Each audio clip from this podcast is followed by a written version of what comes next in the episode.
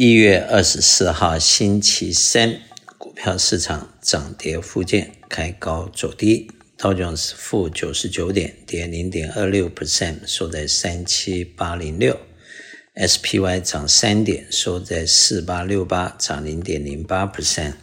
纳斯达克涨五十五点，收在一五四八一，涨了零点三六 percent。分别跌零点二六，涨零点零八和涨零点三六 percent。欧洲方面，英国正零点五六，德国正一点五八，法国正零点九二。亚洲方面，日本负零点八，香港恒生正三点五六，中国上海正一点四零。据说中国要花大笔的基金来稳住股市，好像是两兆人民币，所以最近香港的股市还有中国股市有一点触底反弹的迹象。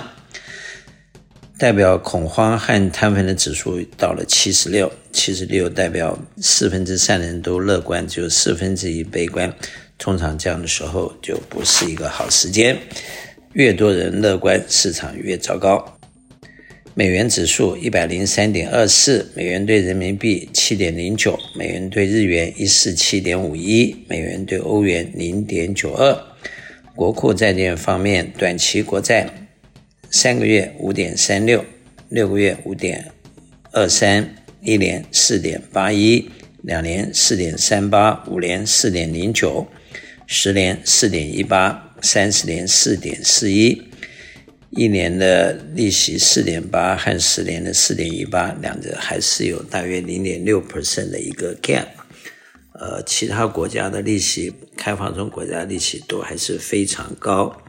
以这个美国来说是四点一八，然后墨西哥这些国家基本上更是高，大概在七左右，然后巴西在十点七六，加拿大三点四九，墨西哥九点二六，德国二点三四，法国二点八四，荷兰二点六一，瑞士零点八八，日本零点七一。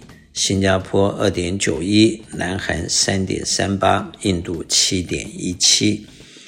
那么，通常当利息是倒挂的时候，预示的就是经济有衰退的可能性。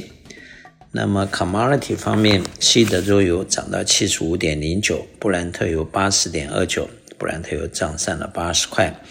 Natural gas 二点六四，黄金两千零一十五块，小麦六百一十块。铜三百八十八块，几个大趋势看得比较清楚的，一个就是通货膨胀，短时间可能不会降到 two percent 之下，目前在三到四之间，可能会在这边还要停留一段时间，因为石油的价格又开始反弹了，因为红海的状况。第二个趋势就是，虽然通膨不会立刻跌下来，但是因为选举和经济 slow down 的缘故，所以利息大概。短时间不会再上升了。不过，到底什么时候开始降利息？一般的看法，有的人认为是三月会开始降，有人认为是六月会开始降。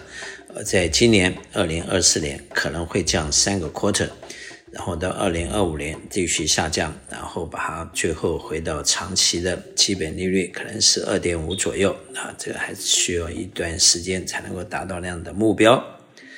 第三个趋势就是，由于公司的获利能力今年可能会有一些成长，但是经济又开始有一些下滑，因此呢，几家欢乐几家愁，要看是什么行业。有些行业可能会恶劣好一些，有些行业可能恶劣并不是这么好。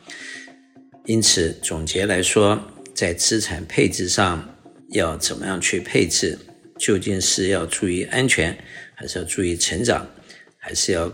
偏重于这个节税啊，每个人的需求不一样，都要做一个不同的考量。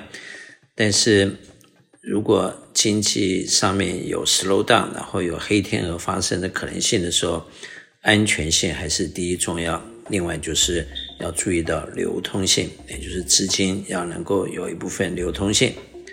我是肖云祥，我的电话七三九八八三八八八，谢谢。